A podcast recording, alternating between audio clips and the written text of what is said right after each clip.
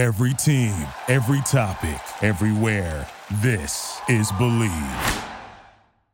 In one of the most dominant displays I've ever seen from the U.S. men's national team, the U.S. absolutely routs El Tri 3 to nothing in the semifinals of the Nations League tournament. But the spectacle on the field may have been matched or even surpassed by the bombshell news that Gregg Berhalter will be returning as the U.S. men's national team head coach for the 2026 cycle. Something that social media, Twitter, the, the U.S. men's national team discourse does not seem too pleased with, although it seems like a few of the players on the team uh, were politicking for Gregg to return. What are we going to talk about? You want to talk about the game first, the players, the, the performance that was absolutely incredible. I mean, so many fireworks throughout the night or the returner. I think we'll start with the players, start with the game, and then we'll get into Gregg Berhalter at the end of that. All, all that and more on this episode of the Yank Report. What's up? My name is Sam. This is the Yank Report, a show about all things American soccer. If you're into that, hit the subscribe button. And now is a good time to hit that subscribe button because this squad looks pretty damn good. The first time we've really seen them up against a quality opponent in a big competitive match since the World Cup. And boy, oh boy, if this is any indication of what's to come, it's things are looking tremendous. Just one of the most complete performances I've ever seen from a U.S. men's national team. Maybe the strongest lineup I've ever seen. Let's get into it after a word from this week's sponsor. BetOnline is your number one source for all your basketball news, stats, and scores. Get the latest odds and lines and the latest match reports for this year's NBA playoffs. BetOnline is your sports intel headquarters this season, as we have you covered for all your insider sports wagering needs, from basketball, Major League Baseball, NHL, hockey, golf to UFC and boxing. The fastest and easiest way to get your betting info, including live betting options and your favorite casino and card games, available to play right now from your home. Get into the action today, so head over to our website and use your mobile device to join, and be sure to use our promo code BELIEVE to receive your 50% bonus on your first deposit. Bet online where the game starts. Three to nothing, Tres a Cero. I mean, it could have been so much more. The U.S. missed some opportunities on the night but it was an absolute dismantling of Mexico. Now, albeit it's it, it's a Mexico squad that is one of the weaker Mexico squads that we've seen in recent memory. But at the same time, I mean, you got to give credit where it's due. The U.S. had just the, the lineup on display, the talent that we had at our disposal was just phenomenal. I mean, we had Matt Turner in goal, Serginho Dest at right back, Miles Robinson at center back, Chris Richards at center back, Antonee Robinson at left back, Yunus Musah as I, I, guess the six or part of a double pivot, West McKennie, Gio Reyna as part of that midfield trio, or maybe a 10, depending on how you look at it. We'll get into kind of the tactics in a little bit. Tim Weah at the right wing, Folarin Balogun making his U.S. men's national team debut at striker, and the captain, Christian Pulisic, at left wing. You know, tactically, there were some interesting questions coming in, and I think even after this game, I think it's still a bit unknown kind of what the US was doing tactically, but because it just felt like it was one of those evenings where so much worked that we didn't really have to just really get into an identifiable shape. It just felt like everything was green lit and players were just beating other players one on one and things were really flowing offensively. Let's, let's break down the players individually and kind of go from there. I think that's the way that I want to approach this.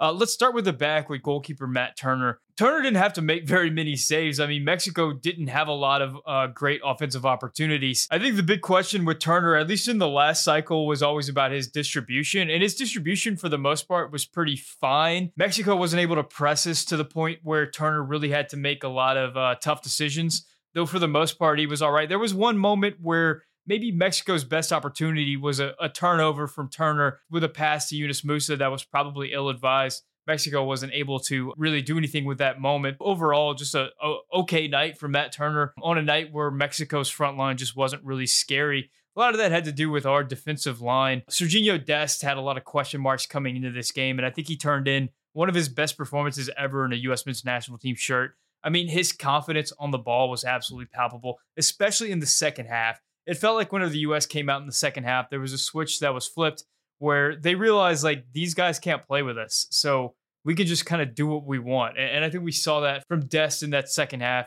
His run to spring Pepi for the third goal was just an all-time moment for the U.S. men's national team, an all-time moment in the USA versus Mexico rivalry, an all-time moment for Serginho Dest. We know that Serginho Dest has some question marks with his club career about where he's going to go moving forward. but the quality that guy has, the comfort he has on the ball, and, and even defensively, I thought he was pretty sound throughout the night. You know, whenever he's confident, whenever he doesn't respect his opponent, whenever he feels like he can do whatever he wants on the field and he's free and flowing, he's such a phenomenal player. It's it's it's disappointing that we won't have him in the game against Canada, but what a performance that he put on against Mexico. Just absolutely phenomenal. On the other side of the field, Jedi Robinson, I thought had a really good defensive game. There were moments where Mexico kind of threatened down that down Jedi's flank.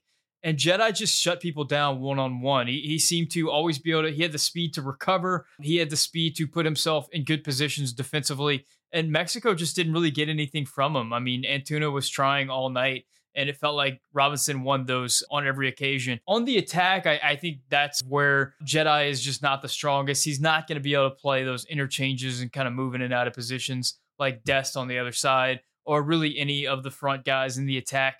Um, that's sort of his weak spot. I mean, there was one moment where the ball came to him in the final third, and he put in a pretty poor cross, which is uh, one of the big criticisms with Jedi is he kind of just puts in aimless crosses, and this team isn't really set up to cross the ball like that. There's nobody really looking for that. Balogun's not exactly the biggest striker in the world to go up and win headers. If there's a position that that can be upgraded in the U.S. men's national team, it is that left back with with a better attacker. But until that day comes, Jedi Robinson's defensive performances are, are going to keep him in this squad. There's just nobody really close to him at this point at that left back position. Let's move on to the center back tandem of, of Richards and Robinson. I think these are two guys that had question marks coming in. Richards, with the injury and the amount of playing time that he's had in the EPL this season, and Robinson with uh, sort of his form it, eh, with Atlanta United this season, the question marks about whether or not he would be up to being a top choice for the U.S. men's national team.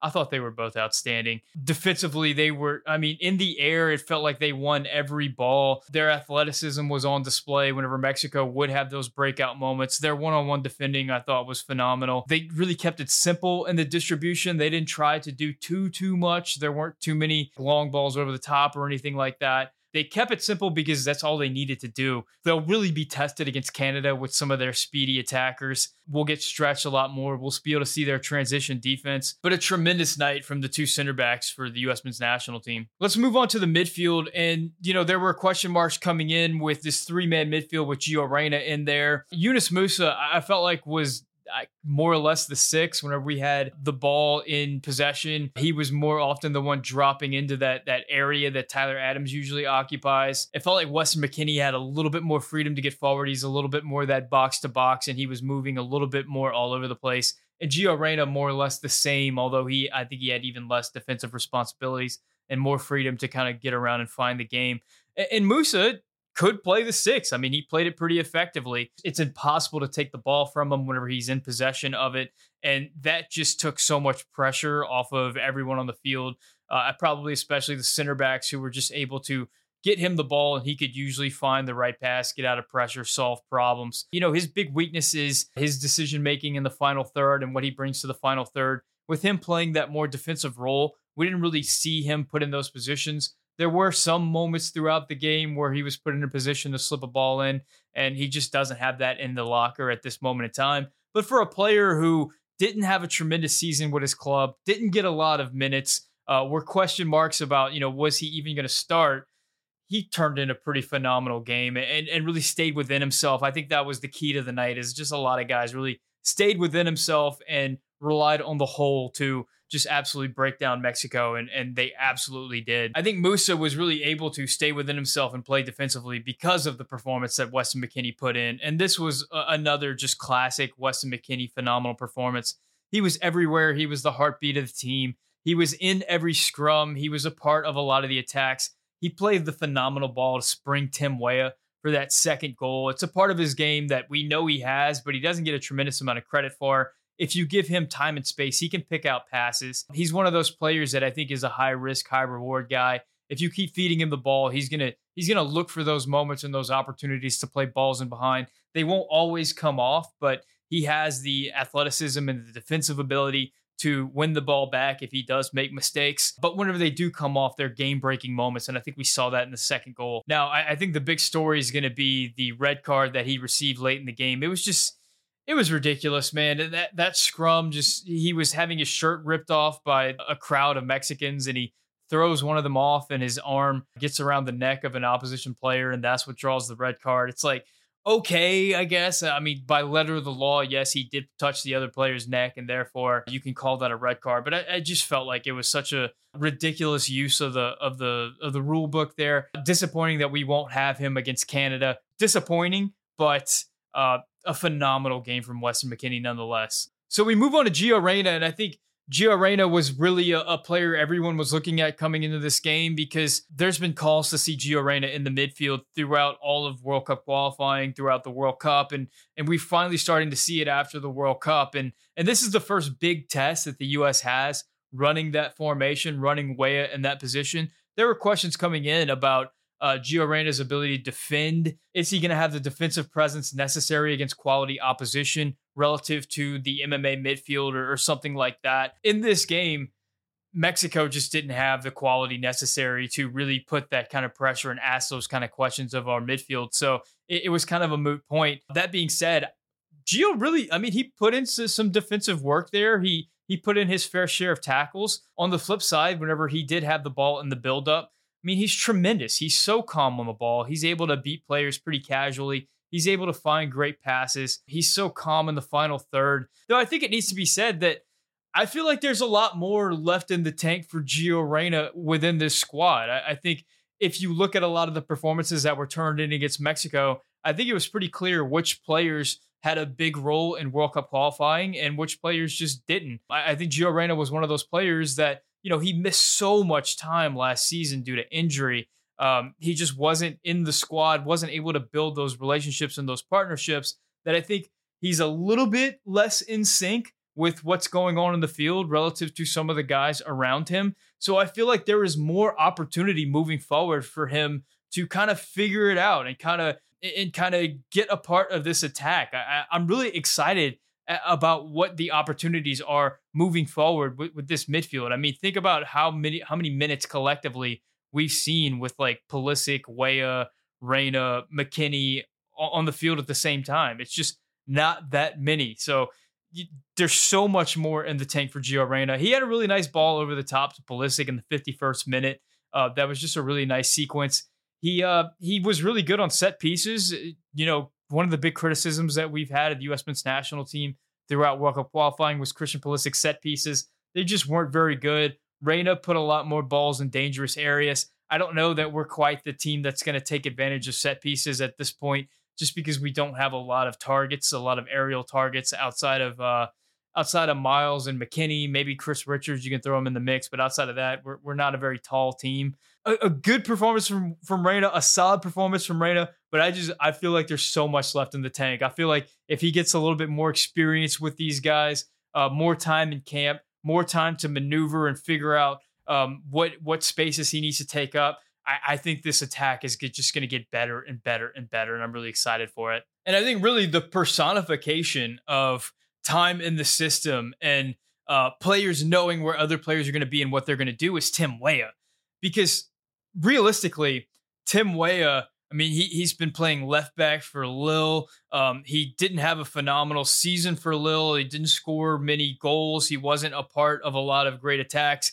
Uh, on paper, Tim Weah should not be as good as he is for the U.S. men's national team as he is. But if you watch this team play time and time and time again, Weah is just one of the best players on the field. He's such a better player for the U.S. men's national team than he is for Lille. And I think so much of it is that he's he's got a defined role. The players know where he's going to be. He is that release valve. He is that player that's going to get in behind, and players just find him with the ball. Serginho Dest finds him with the ball. Weston McKennie on that second goal finds him with the ball. And his decision making in the final third is pretty damn good. He plays in a nice ball across the box for Christian Pulisic to finish for the second goal. But throughout the night, I mean, his his combination play with Dest and when McKennie would drop in over there, or maybe it was Reyna dropping in over there in combination.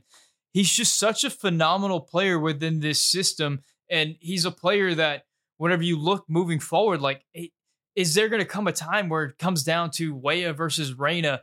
And, and as good a player as Reyna is, I mean, it's going to be difficult to take Tim Weah off the field. I think eventually that time will come where Reyna is going to surpass him. But right in this moment, I mean, Weah just serves such a great purpose within this this group. Another phenomenal outing for Tim Weah. And I think that brings us to Folarin Balogun, the debut game for Ballo. And it was a bit of a quiet debut. He he wasn't involved in a whole lot. He didn't get a whole lot of touches. And I think what I said about Reyna, where you can tell that he doesn't have the minutes with the rest of the team around him relative to some of the other guys, I think that goes just doubly and triply for Balogun. I, I think there were a lot of moments in this game where I saw Balogun making some really nice runs in behind, but the squad just isn't looking for him. There was a lot of moments where Balogun and Weah made similar runs to similar positions on the field you can tell that he's a quality player, but he's just not in step with the rest of the guys on the field. Uh, one thing I thought about is uh, line dances. I don't know if you guys do line dances where you're from, but in the South, every wedding you're gonna have line dances, and often there's a line dance where you don't know, and there's people out on the dance floor like trying to figure out the line dance as it's moving. You know, and sometimes there'll be a really good dancer that just doesn't quite know the the line dance, and he's trying to figure it out as as the song's going on. That's what it felt like for Balogun to me you could see the quality that he has, the moments in the build up He actually draws the foul that led to the first series of red cards going out. Um, a, a, really uh, interesting match to be thrown into for your first debut. Uh, a, semifinal match against Mexico uh, in a in a, a, stadium in Vegas where there's tons of Mexico fans and the intensity is just about as high as it can be for a U.S. men's national team match. Uh, I feel like there's so much there in the tank for Folarin Balogun. Uh, there's so much more that we're going to get out of this player. I feel like if this team gets some more reps under their belt, especially against a, a, a not so great opposition where they can really, really uh, dial in their movement and, and run through their their uh, their their sequences that they have practiced and, and be able to find Balogun with those balls and behind, it's really going to change our offense in a dynamic way. To have another player who can who can stretch the defense with Weah is going to be really interesting. And, and having Balogun at the tip of the spear for the U.S. men's national team, I think it makes Weah's role a little bit less valuable. I, I think it could be a possibility where if the U.S. is playing Brazil or England or a team that's expected to dominate us in possession, and we want to bring in that MMA midfield for a little bit more solidity, I feel like having Balogun's ability to stretch the field will allow us to play Reyna as a right wing or a left wing or something like that and not lose as much without Weah on the field and his ability to stretch the defense. But I feel like all that's going to come with time. I, I, think you can see the building blocks there, some of the runs that Balogun made, some of the quality that he has on the ball, the comfort he has moving out into different spaces, but it just wasn't quite there yet. Uh, it's coming. It's coming. I believe it's coming. And, and I'm really excited about what this guy is going to bring to this squad, but it just wasn't quite there yet on the night. And that brings us to the captain, Christian Pulisic, another phenomenal performance from the young man. Uh, he had so much passion and intensity coming into this game. You could see that he really wanted it. And there was a sequence there from like the 20th minute where there was three runs where he just absolutely dusted Mexico. That you could tell. I felt like there was a moment in the second half where the U.S. realized that we were just flat out better than Mexico and they couldn't touch us. But I feel like Christian realized that early in the game. He just realized, you guys can't play with me. I am the best player on the field. I am way better than all of you, and I'm going to show it. And there was three different runs where he just dusted Mexican defenders, just embarrassed them. Of course, there was a sequence where uh, Christian beat everybody and he beat the keeper, but he put the ball over the goal. Um, it would have been an all-time goal for Christian Pulisic, but it just it didn't end up that way. He ends up getting the first goal with that wild sequence where Mexico was just six and sixes and sevens in their box. Uh, the ball's bouncing around. Nobody knows where it's going except for Christian Pulisic, who pounces on it, puts a left-footed finish to the back post. Just an absolutely beautiful moment there. Runs in karate kicks, the the flying three ninjas kick uh, of the flag uh, of the corner flag another iconic, tremendous moment from Christian Pulisic. The the run on the second goal, reminiscent of one of his World Cup goals where he just put his pelvis on the line. Uh, just absolutely relentless. I mean, whenever he smells blood in the water, whenever he sees that that opportunity emerging, he just put in a dead sprint and he beat everybody else to the spot. You saw a few moments in this game, just the pace that that player has. We know that there's club uncertainty for him. We know that he's had a really difficult season with Chelsea. It sounds for all the world that he's going to end up in a new spot. And I just really hope that he's in a position where he gets to play regularly and show the quality of player he is because nights like this, I mean, he was unplayable. Uh, just a, an incredible moment for Christian Pulisic. And I think a moment that's just not getting enough attention is that on the second goal, McKennie and Pulisic got together and did a paper rock scissors celebration where one of them did scissors and the other one did rock to show the Dos a Cero. Like these boys were so confident coming into this game that they were going to beat the hell out of Mexico that they had a orchestrated Dos a Cero celebration. I don't know if the cameras picked it up. There's pictures of it going around, but just the confidence, the swagger, just the the the way that these guys just decided we're better than you and there's nothing you can do about it. I think a lot of that was uh was orchestra was was led on the field emotionally by Christian Pulisic and the rest of the guys picked it up. These this was the kind of performance that we we just been hoping for this player to have um, since he was a teenager. Just step on the field, show that you're the best player, be that type of difference maker that you can be. He did it last night. An incredible effort. You can't say enough about this guy. Now we're going to move on to the subs. I think there's two subs that I think I really want to talk about. The first was Ricardo Pepi. Another game where Pepi comes in as an impact sub. He comes in and scores. He finishes off the move that created by Serginho Dest. Another move where Pepi has a really well timed run behind. Initially, they were questioning whether or not it was offsides, but it wasn't. It was a perfectly timed run. And then once he gets in front of the goal, uh, the composure he had to beat uh, Guillermo Ochoa and put it past him, and and the, and the emotion afterwards that that was expressed not just uh, by Pepi on the field, but but by the fans in the stands. Of course, a, a, lot's being made of the little kid who had the U.S. men's national team jersey on with the El Tri headband, and he kind of took off the headband and kissed the badge. Uh, just a, a moment that I think really was symbolic of sort of the battle for hearts and minds of Mexican American fans uh, throughout the country right now. And the fact that Ricardo Pepi can be so instrumental in this battle and, and what he means to the greater U.S. men's national team discussion. Uh, just a phenomenal moment for Pepi. All I can say is if he keeps scoring goals like this for the U.S. men's national team, it's really going to go a long way to continue him getting call ups and maybe even earning some starts over Folarin Balogun, which is not something I, I, necessarily thought was true heading into this game. I will say this though Pepi is such a popular player that we're kind of forgetting that Josh Sargent had a phenomenal season as well. Josh Sargent led Norwich with goals this season. I think he ended up with 13 goals in the championship. Um, Josh Sargent is playing really good soccer. He was probably okay. He was the U.S.'s best forward during the World Cup. Um, I, I don't know that that Josh Sargent is completely out of the conversation in the striker picture. And I don't know that if Josh Sargent is healthy, he's not the second striker behind Balogun right now. So Pepi really has to continue to score goals, continue to get playing time, um, continue to make the most of his minutes. And he's doing it right now. So phenomenal game from Pepi. And the last player I really want to talk about is Luca de la Torre. He came in late in the game. Uh, at that point, there was a bunch of red cards handed out. Uh, hard to really make any judgments about his his playing in this game. I thought he had some nice moments with the ball, but this is the big test for Luca de la Torre. The game against Canada, Weston McKennie is going to be out with a red card suspension.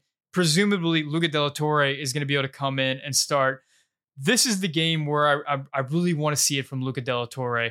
The question I have for him is what happens whenever he's against a really dynamic team that's that's really pushing in transition. We know what he can do on the ball. What happens if he's under pressure and is, and is having to work hard defensively? Canada have some absolute horses. I'm really excited to see what he can do with it. These are the moments where we need it from Luca. I mean, there's been so much conversation about Luca uh, stepping up and being one of the core players on this squad being a player that can step into these moments. Tori, I'm really hoping that he can come through. He had a big season in La Liga, uh, so let's see if he can translate that in, the game against Canada. Now, that's my thoughts on the game, but of course, the game was not the only big news that we got Thursday. And if you look at social media, it's not even the biggest story from Thursday. The big story was that Gregg Berhalter was named as the head coach for the 2026 cycle. And this has been met with a ton of criticism. And, and, I think a lot of it's very fair. I mean, the optics of hiring the guy that had the big scandal with the Reynas following the World Cup, the optics of um, clearing house with the administrative uh, guys only to hire the guy that was the coach prior. The optics of, of spending all this time and, and presumably money on a on an international coaching search only to end up with the guy who was the coach in the previous cycle. And of course, the optics of hiring a guy that has a known domestic abuse scandal on his record. It's all that seemed to point to hiring a, a different coach for the U.S. men's national team moving forward. Uh, but that was not to be. Paul Tenorio has done a lot of great reporting on this story that really goes into detail about the hiring process. It sounded like Patrick Vieira, Jesse Marsch, and Gregg Berhalter were the real finalists. Um, and after meeting with the administration, and of course it's a new administration that Gregg Berhalter doesn't know, um, he seemingly won him over and uh, became the head coach of the U.S. men's national team. Now, I've said before that I'm not a fan of having two cycle coaches. Traditionally, that that doesn't seem to go very well. However, I, I think just the criticism and the onslaught that's been directed towards Gregg Berhalter uh, following his hire has just been wildly overstated. Um, I, I, think we've ventured into uh, the land of fiction and narrative, and, and we've wandered really far away from reality. And I think the reality is, as I've said many times before, the national team coach just does not have as big an impact on results as we act like it does. I mean, if you want examples of that, I, I think an easy illustration would be Hansi Flick. I mean, he came into the 2022 World Cup as easily the highest rated coach of any coach in the tournament. He had just come off of consecutive, just wonderful years at Bayern Munich, where they just won everything that you could possibly win. He was German coach of the year. He was European coach of the year. Seemed like a no brainer that he would end up as the German national team coach and be very successful. That's not how it went down. Uh, Germany had a really disappointing World Cup. They got bounced real early, despite having, I think he's the highest paid national team coach in the world um, and easily has the best resume of any national team coach in the world. But the reality is, a coach, if you're going to get any benefit out of them at all, you need a long stretch of games in order for that coach to really have an impact um, on wins and losses and the bottom line. In international soccer, that's rarely the case you have these tight tournaments with knockout rounds where everything comes down to these couple of games. And if you have a not so good stretch, which every team, every soccer team that's ever existed has a not so good stretch, games where things just don't go according to plan, games where the better team doesn't win, games where the bounces don't go your way, games where you have a ton of possession and a ton of shots, but they just don't go in the back of the net.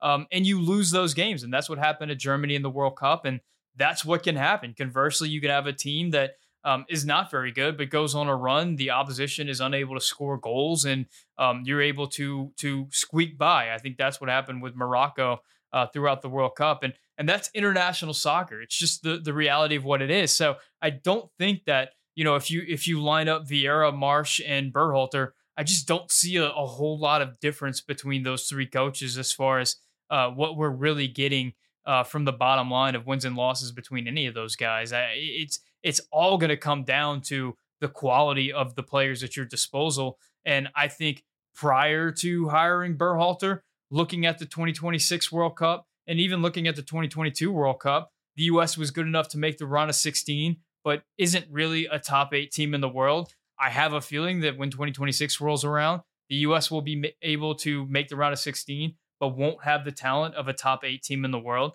So we're going to need a lot of luck. We're going to need bounces to go our way. If the bounces go our way, we can we can exceed the ability of the squad. We can exceed the talent of the squad. But if the bounces don't go our way, we won't. Regardless of who the coach is, if it's Pep Guardiola, if it's Bill Belichick, if it's Vince Lombardi, like whoever you want the coach to be, it's going to come down to those bounces. It's going to, and it's going to come down to the quality of the players that you have on the field. I really feel like there there was some really unrealistic expectations in the U.S. men's national team coaching search. I mean, the guy, the coaches out there who are genuinely world class coaches don't want to coach the U.S. men's national team.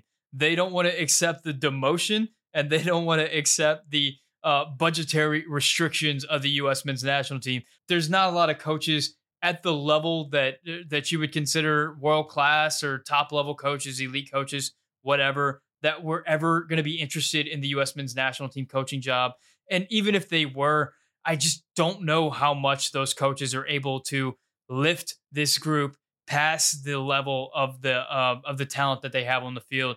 As I said before, uh, I mean these these World Cup games are, are knockout games. this is a short sample size, a short window where so much variance can occur. Um, things like red cards and penalties and just crazy bounces that happen in soccer can. I, I really don't like the argument that there's some coach out there that's going to take this team and make it so much greater than the sum of its parts uh, consistently. That's just that's just not something that we observe in the world of soccer, and certainly not something that would have been in the realm of possibility for the U.S. I mean, those coaches at that level are not interested in this job. So we end up with Gregg Berhalter again, and I, I think it's fine. I think he was fine as the coach in the last cycle. I think Vieira would have been fine. I think Marsch would have been fine. Um, I don't think that any of those are, are guys that are just going to take us to the next level or anything like that.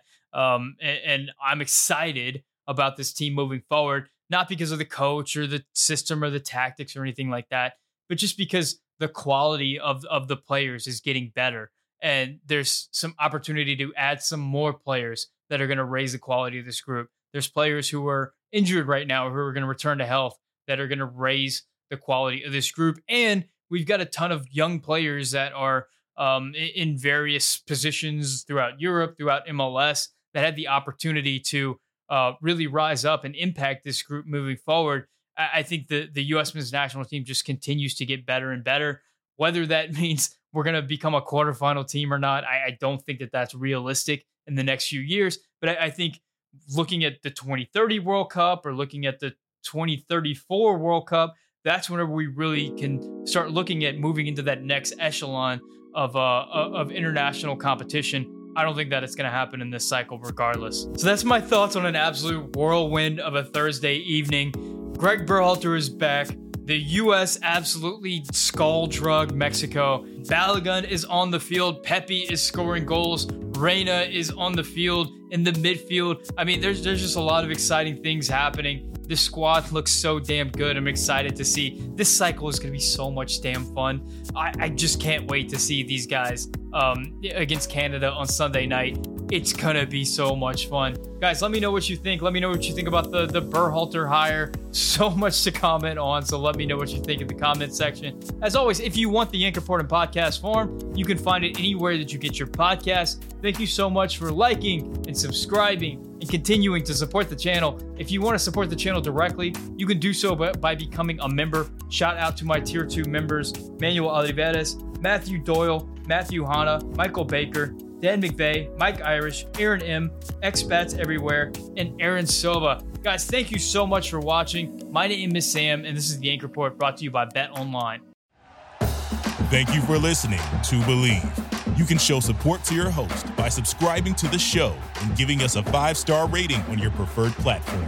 Check us out at Bleav.com and search for B L E A V on YouTube.